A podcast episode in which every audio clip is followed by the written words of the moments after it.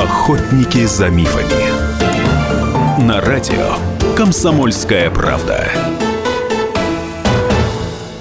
Здравствуйте, здравствуйте. В эфире радио «Комсомольская правда» программа «Охотники за мифами».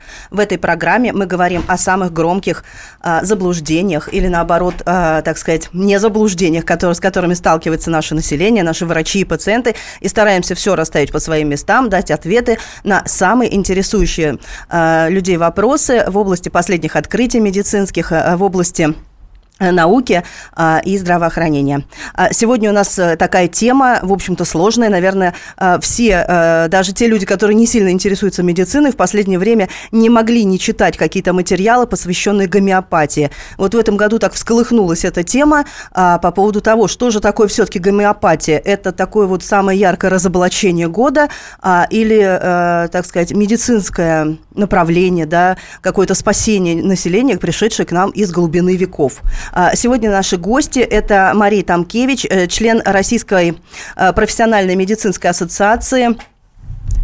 Э, Российской медицинской ассоциации специалистов традиционной и народной медицины, а также Андрей Гаража, исследователь, эксперт по прикладным биомедицинским технологиям, директор Центра биогеронтологии и регенеративной медицины. А также с вами в студии редактор отдела здоровья газеты «Комсомольская правда» Ионова Елена. Итак, уважаемые гости, а, начинаем. Но так как у нас, а, в общем-то, в этом году, так сказать, гомеопатия оказалась обиженной стороной, да, а, первое я слово предоставляю Марине Суреновне Тамкевич, а, ну, Марина Суреновна тоже врач, да, доктор медицинских наук. А, расскажите, пожалуйста, что, с точки зрения, так сказать, э, адептов а, гомеопатии представляет собой это направление? То есть чем оно так, скажем, полезно и незаслуженно, на ваш взгляд, обижено? Так, я нас в первую очередь... Здравствуйте, уважаемые радиослушатели. Позвольте мне вначале уточнить. Я президент Национальной ассоциации традиционной и комплементарной медицины. В нашей ассоциации э, являются членами врачи разных специальностей, не являющихся да, э, конвенциональной медициной, а по номенклатуре ВОЗ, относящейся к традиционной для народов медицине или комплементарной медицине. В том числе сюда входит и такое направление гомеопатия, которое лично я, как врач, также представляю. Гомеопатия зародилась 220 лет назад в Германии, э, хотя корни ее уходят э, в далекое прошлое. Но, тем не менее, 220 лет назад она была сформулирована в Германии и с тех пор начала широко шагать по миру. Особенно после ряда эпидемий, в которых э, был э, наглядно продемонстрирован эффект гомеопатического подхода. Скажите, пожалуйста, а что значит наглядно продемонстрирован эффект? Вы имеете в виду эпидемию чумы?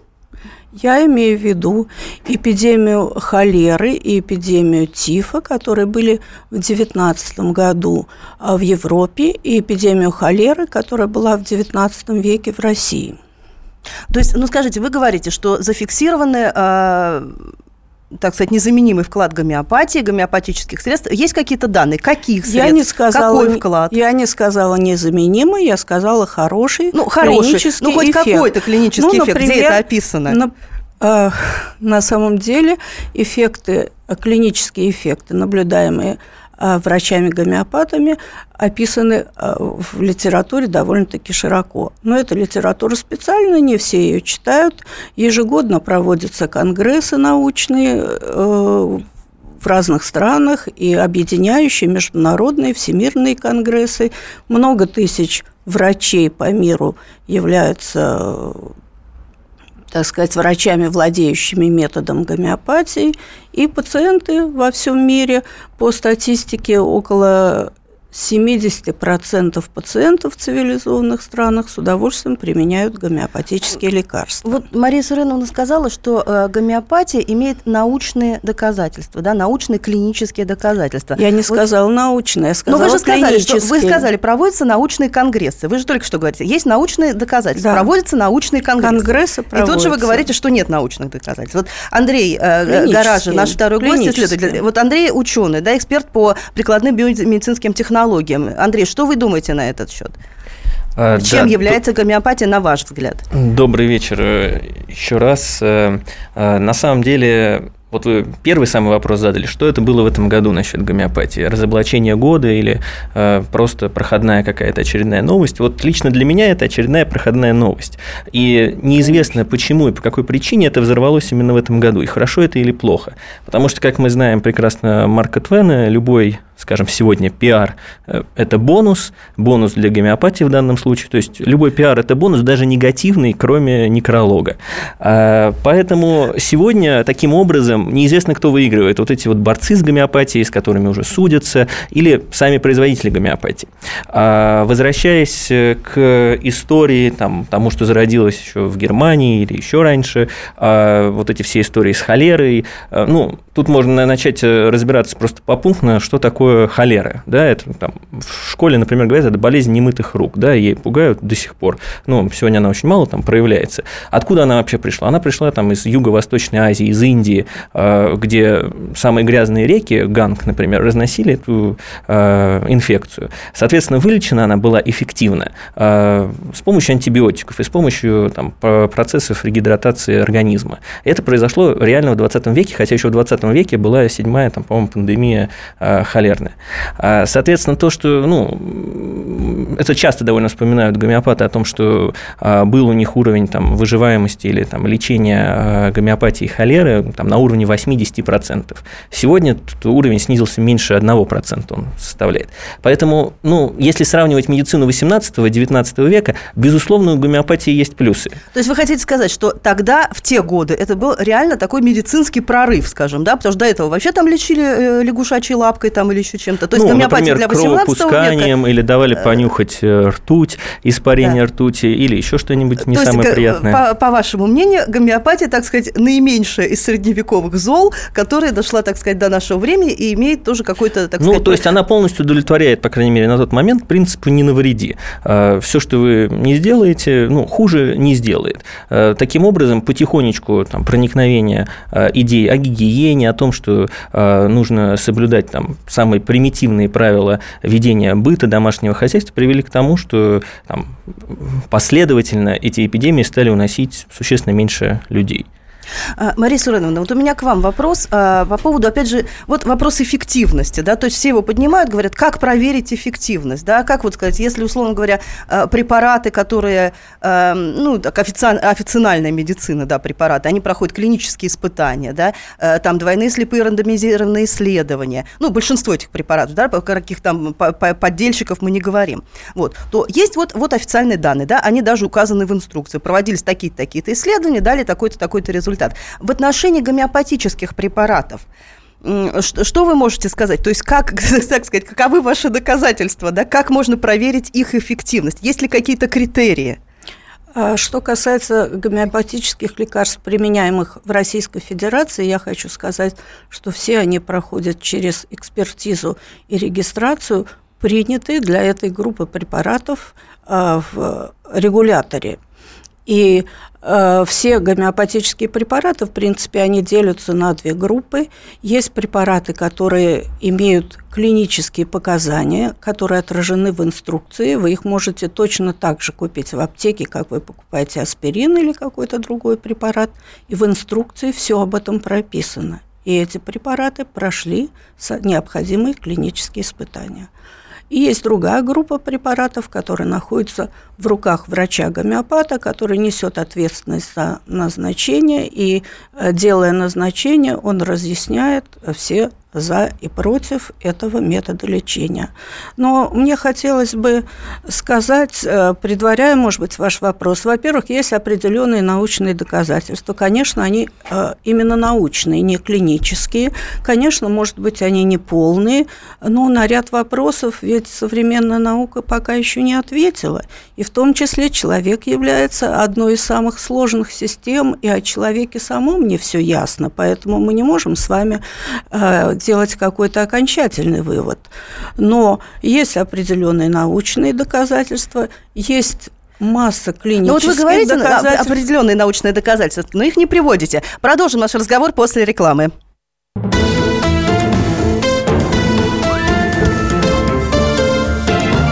Охотники за мифами. Радио «Комсомольская правда». Более сотни городов вещания и многомиллионная аудитория.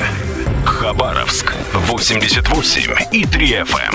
Тюмень 99 и 6 FM. Кемерово 89 и 8 FM. Москва 97 и 2 FM. Слушаем всей страной. Охотники за мифами. На радио Комсомольская правда. Здравствуйте, здравствуйте. В эфире радио «Комсомольская правда», программа «Охотники за мифами». Мы продолжаем наш разговор о гомеопатии. Что же это такое? Главное разоблачение года или, э, так сказать, реально действующее направление медицины, пришедшее к нам из глубины веков. Э, наши гости сегодня Мария Тамкевич, э, член профессиональной э, ассоциации медицинских работников, э, президент Национальной ассоциации традиционной и комплементарной медицины, а также ее оппонент Андрей Гаража, исследователь, эксперт по прикладным биомедицинским технологиям, директор Центра биогеронтологии и регенеративной медицины. Продолжаем наш разговор. И вот закончили мы в предыдущем моменте на том, что каковы же, собственно, доказательства эффективности гомеопатических препаратов. Андрей. А, да, это очень хороший вопрос. Э, на самом деле мы, конечно, всегда хотим увидеть там какие-нибудь двойные слепые рандомизированные а, исследования на эту тему или хотя бы ретроспективный какой-нибудь метаанализ. Э, а, к сожалению, там, до сих пор э, мы не увидели ни одну такую качественно проведенную работу или публикацию, которая бы хоть чуть-чуть более значимый эффект, чем плацебо, зафиксировала. Вы это имеете в виду публикации касается... во всем мире, да, в иностранных Это то, что касается сегодняшнего времени. Да, здесь очень важно посмотреть развитие. Почему вообще вообще как бы гомеопатия, вот выйдите сейчас на улицу и спросите, как вы относитесь к гомеопатии. Многие люди скажут, ну да, вот есть такие препараты, может, когда-то ходили в детстве к врачу-гомеопату, как бы они относятся к нему, в принципе, нейтрально. То есть нету никакого, э, так скажем, отторжения или э, неприятия этой области. Почему? Потому что э, вот как раз с этого переходного 18-19 века, когда формировалась сегодняшняя классическая медицина, кстати, это тоже большая проблема, потому что все используют эти термины совершенно неправильно. Есть традиционная медицина, классическая медицина, и иногда вот гомеопатию называют и традиционной, и нетрадиционной. Тут можно вообще голову сломать. Человек думает, я буду лечиться традиционной медициной. Он э, понимает, что это совершенно не должна быть гомеопатия. Тут куча путаницы в терминах, я да, согласна да. с вами. Поэтому давайте вот мы да. будем использовать термин классическая медицина, подразумевая именно медицину вот в наших э, больницах, э, хороших, так сказать, больницах. А, ну так вот, когда она формировалась, как раз вот активно 18, 19, начало 20 века, все там открытия основные происходили, гомеопатия встроилась в эту струю очень удачно удачно, предложив э, свой вот этот прообраз лечения подобного подобным, она где-то была там, в начале 19 века вообще на острие, э, входила там в, э, так сказать, в придворцовые э, дома во всей Европе, э, ей лечились монархи, действительно ее применяли, э, думали, что она помогает, верили в это. Это, кстати, отдельный вопрос, что есть вопрос веры в гомеопатию, есть вопрос науки, есть вопрос бизнеса гомеопатического. Это все три абсолютно разные стороны одной и той же медали. Ну так вот, и на самом деле к середине 19 века дошло до того, что, по-моему, французская академия сказала, ребята, давайте на самом деле запретим этот метод, потому что что-то э, не вяжется одно с другим. А следующее решение было каким? А, что, пожалуйста, но только может, посмотрим, как она выживет там через века. Если она продержится а, сто лет, то, значит, все было верно. Но оказалось так, что она и продержалась, и оказалась чуть-чуть в стороне, и поэтому сегодня у нас у многих существует масса домыслов на тему, и, правда это да. Сейчас неправда. мы выслушаем еще одно мнение. А, у нас на связи профессор кафедры педиатрии, доктор медицинских наук Андрей, Андрей Алексеевич Степанов. Врач-педиатр тоже, в общем-то, часто применяется у детей, да, лечение, назначение гомеопатических средств применения, там, самостоятельное применение родителями. Э, Андрей Алексеевич, слышите нас? Слышите нас? Да, да, слышу. Да, Андрей Алексеевич, вот хотелось бы узнать просто ваше мнение. А насколько оправдано применение гомеопатии, так сказать, в детской практике, в педиатрической? И что вы, собственно, просто как, так сказать, опытный врач э, вообще думаете об этом методе? То есть за и против этого метода? Э, вы знаете, у взрослых это помогает, как уже коллеги отмечали, это прекрасное плацебо, то есть э, человек верит э, всем сердцем, то, что гомеопатия ему поможет. У детей метод плацебо применяется ну, гораздо более стерто. И в связи с этим эффективность гомеопатических препаратов э, в педиатрической практике, э, я считаю, достаточно низкая. А особенно те э, гомеопатические препараты, которые продаются в аптеках, в общем-то, насколько я понимаю, что изначально метод гомеопатии предполагал, что очень многие параметры больного вносятся в определенные, так сказать, графы, и отмечается, сколько часов он спит, цвет его волос, тип конституции. А когда происходит профанация даже этого метода, то есть, как э, коллега совершенно справедливо отметил насчет бизнеса в гомеопатии, когда можно пойти в аптеку и купить э, гомеопатическую пилюлю буквально э, от всего или же от какого-то конкретного заболевания, но без учета особенностей пациента, что само по себе уже перечеркивает э, основные постулаты как раз этого гомеопатического метода. То есть вы хотите сказать, что постановка, так сказать, на массовое производство да, этих препаратов, э, оно как раз и, э, так сказать, привело к дискредитации этого метода, по сути, да?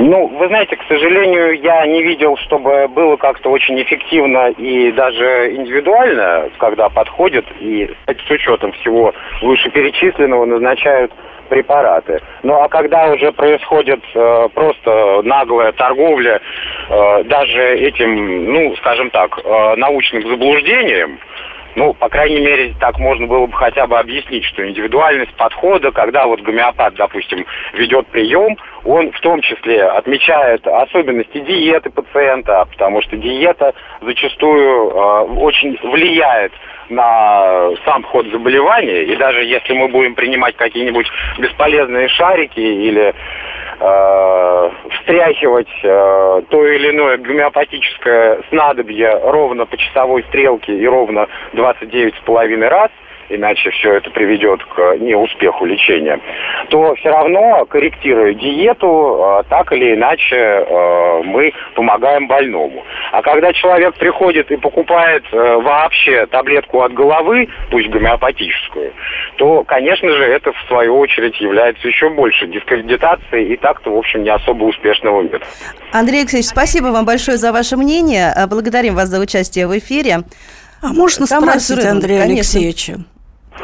Да, да, мы еще на, сколько, на связи. Сколько пацентов да, да, леченных гомеопатически он наблюдал? А, вы знаете, очень часто получается, что, допустим, а, ребенку с аллергией а, гомеопат назначает лечение свое, и в то же время ребенок получает антигистаминное лечение. Ну, конечно же, эффект в основном именно от гомеопатии, от, от не от антигистаминного лечения. Так просто уж устроена человеческая психология. Но тем более, что, насколько можно понять, гомеопатия безопасна, да, что тоже часто привлекает родителей в том числе, особенно родителей, может, детей аллергиков. Ну, с таким же успехом можно, в общем-то, есть толченый мел и свято верить, что он поможет. И, То есть вы не являетесь специалистом по данному методу лечения? Вы знаете, я являюсь специалистом по другим методам лечения, и на моей практике очень многие люди, которые дети в том числе, и родители детей, которые до того э, пытались безуспешно что-то вылечить при помощи вышеозначенного метода, э, ну, благополучно э, на традиционных методах э, поправлялись, и все у них в итоге было хорошо. Да, Мария Суреновна, вы вот сказали, что Андрей Алексеевич не специалист по этому методу. Безусловно, он не специалист по этому методу, он специалист-педиатр. Вот, специалист по гомеопатии у нас вы, поэтому, собственно, мы вам и задаем вопрос. Что вы можете на это сказать? Я могу сказать, что это очень частое заблуждение. Некоторое время назад э, проходил международный стол медицинских статистиков, и этот стол обратился к врачам всего мира э, менее предубежденно относиться к другим методам, которыми они не владеют, потому что иначе это мешает правильному анализу эффективности, потому что пациенты, зная, что врач э, не одобряет тот или иной метод лечения, просто не говорят ему, не информируют о том, что они одновременно получают разное лечение. Но лично я, как врач, э, и поддерживающий, врач, поддерживающий современные тенденции, я лично не понимаю, почему надо противопоставлять. Сейчас во всем мире развивается течение, которое называется интегративная медицина. Это течение происходит, э, это движение происходит под эгидой Всемирной организации здравоохранения, которая проводила в июне этого месяца в Германии конгресс. И речь идет о том, что медицина классическая, как Андрей сказал, тоже не может решить все вопросы. И будущая медицина, как считает Всемирная организация здравоохранения, в объединении, э, так сказать, обоих этих миров. Вы знаете, к сожалению, у нас совсем мало остается времени до конца программы, буквально 10 секунд, поэтому мы сейчас вынуждены попрощаться, но, да, но, но а, потом... А, я не прощаюсь, я еще вернусь, наши гости придут к нам еще в следующий раз. Охотники за мифами. Радио Комсомольская правда". Более сотни городов вещания и многомиллионная аудитория. Ставрополь 105 и 7 FM. Эм. Севастополь 107 и 7 FM. Эм. Калининград 107 и 2 FM. Эм. Москва 97 и 2 FM. Слушаем всей страной. Охотники за мифами. На радио «Комсомольская правда».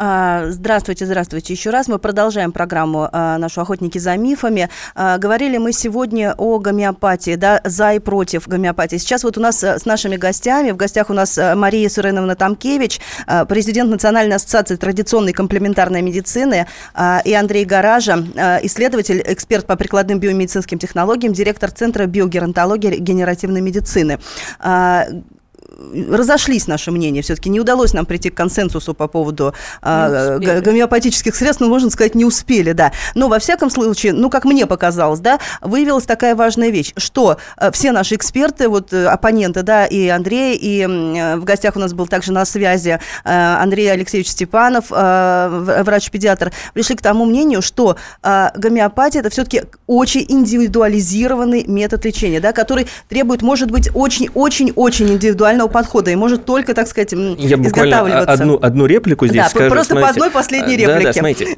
просто за что вот лично я готов платить? Приход к врачу-гомеопату, из которого, за которого я плачу из своего кошелька, окей, как минимум это сеанс психотерапии. Все они хорошие психологи, они по часу с вами общаются, следующий прием они говорят, что что-то улучшилось, они назначают вам какую-то там э, диету, ну, как-то как говорят, что и так далее. Если от посещения доктора вам не стало лучше, значит, это был плохой врач. Да, да, но весь вся проблема сегодняшнего дня – это гомеопатия в аптеках, которая продается просто там до 15% вообще оборот лекарственных средств сегодня, это гомеопатия, которую вам просто подсовывают под видом нормальных лекарств, которые называются сходным образом. Там крупно не написано гомеопатическое средство против гриппа, там написано что-нибудь на оканчивается на ферон. Так, как все, у нас пошла обязательная маркировка гомеопатический есть на гомеопатических препаратах. Мария Суровна, последняя минута у нас.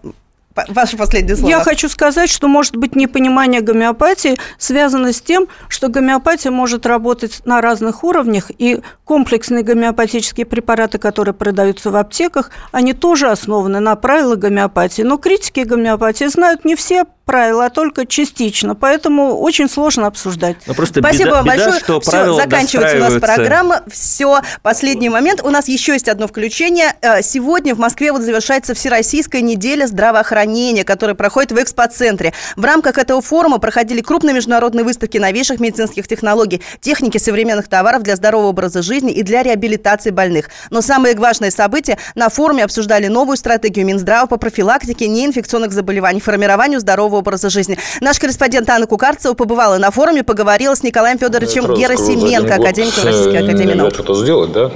Потому что самое главное вот, э, изменить идеологию нашу и здравоохранение, и людей.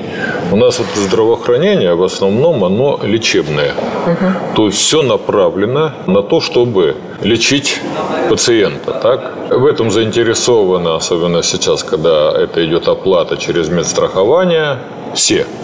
больницы заинтересованы, они получают за это деньги через фонд медицинского страхования и так далее, и так далее. И э, пациенты тоже любят у нас болеть, получать больничный лист и не заниматься собой. Самое главное – это изменить э, вот идеологию как вот э, пациента и идеологию медицинского работника. Вот как показывает практика, те страны, которые вот во главу угла поставили не лечебную медицину, а профилактическую, это Куба, это скандинавские страны, ряд еще стран, где прежде всего занимается профилактикой, это более дешевле, так, и это более дающий результат.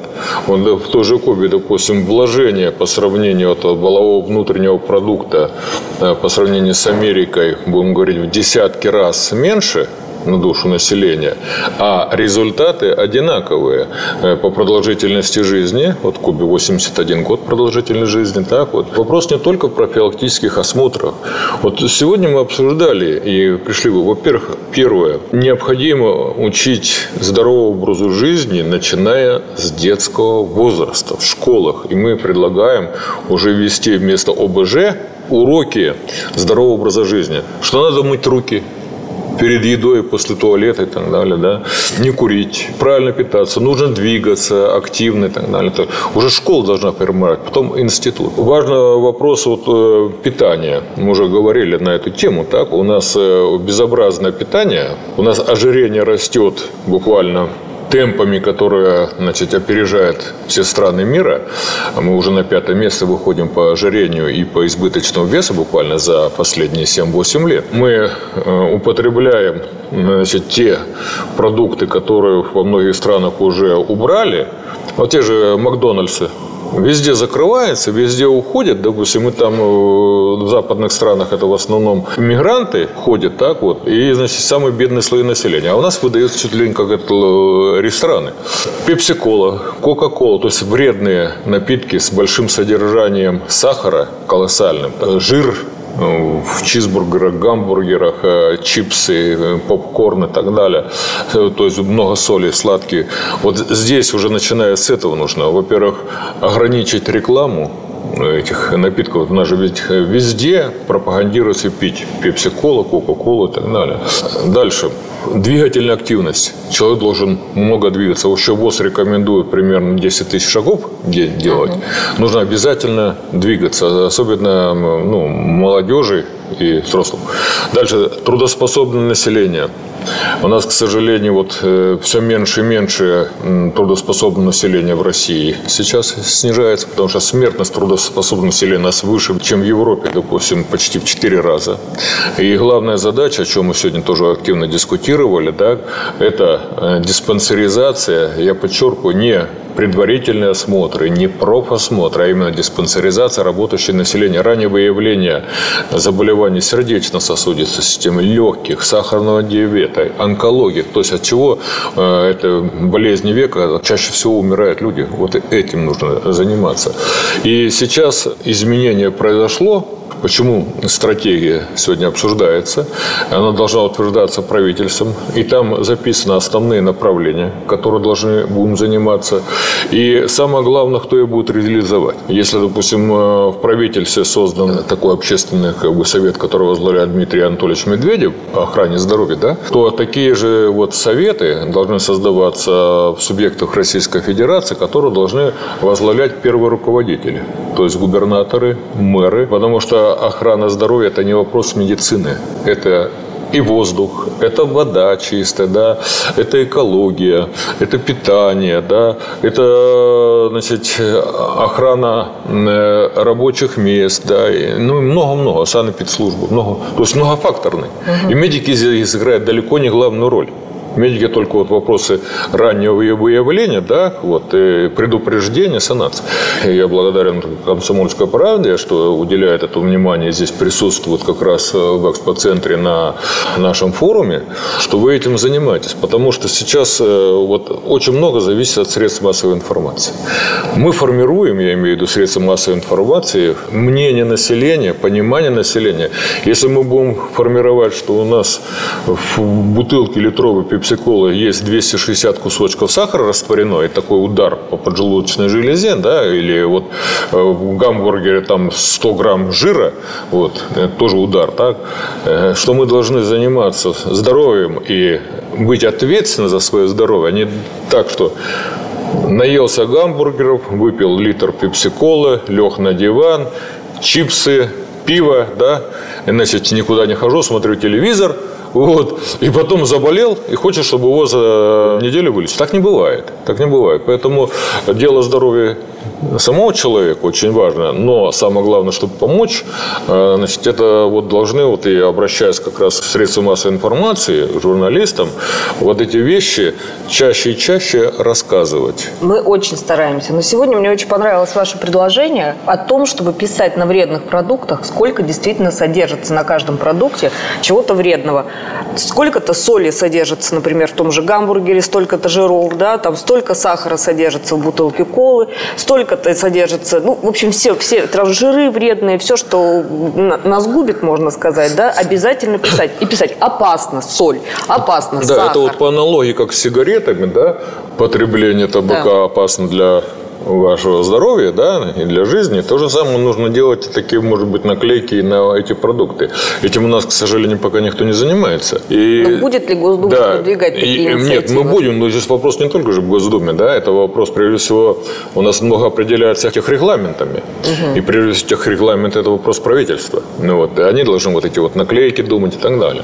Мы законодательно, наверное, будем формулировать, да, предложение, но правительство должно, вот я сегодня недаром Минпромторг Минпромторгу об этом не один раз говорил. У нас, допустим, нехватка йода у половины региона, потому что соль не обязательно йодируется. По вредным продуктам вот, наиболее важно. И во многих странах мира уже вводят акцизы, например, на вот ту же пепси-кола, на кока-колу, на продукты, которые избыточно содержание соли и жира. Есть вот даже нормы ВОЗовские, да, вот э, что считать вредным продуктом, да, когда, допустим, сахар зашкаливает, там, соль зашкаливает, жир жира излишний, да, вот это вот нужно писать и их как бы стараться сначала ограничить рекламу, потом, может быть, и совсем запретить рекламу таких вредных продуктов и вводить акцизы, чтобы это стоило дороже.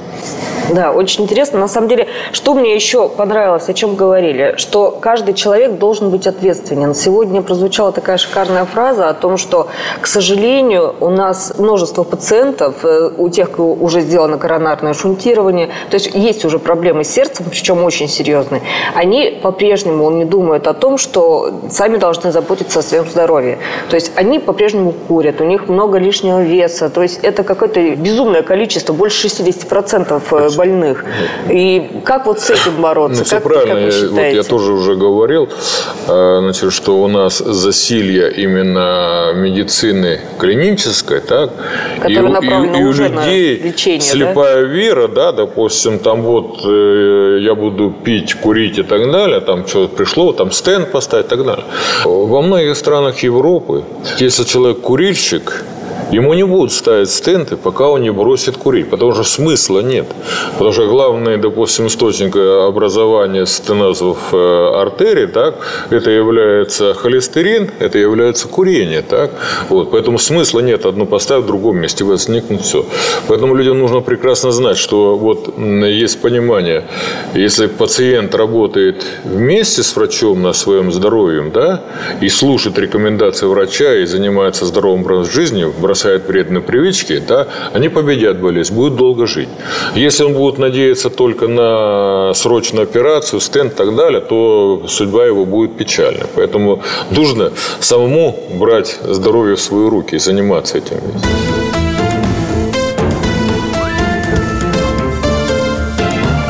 Охотники за мифами. Радио «Комсомольская правда».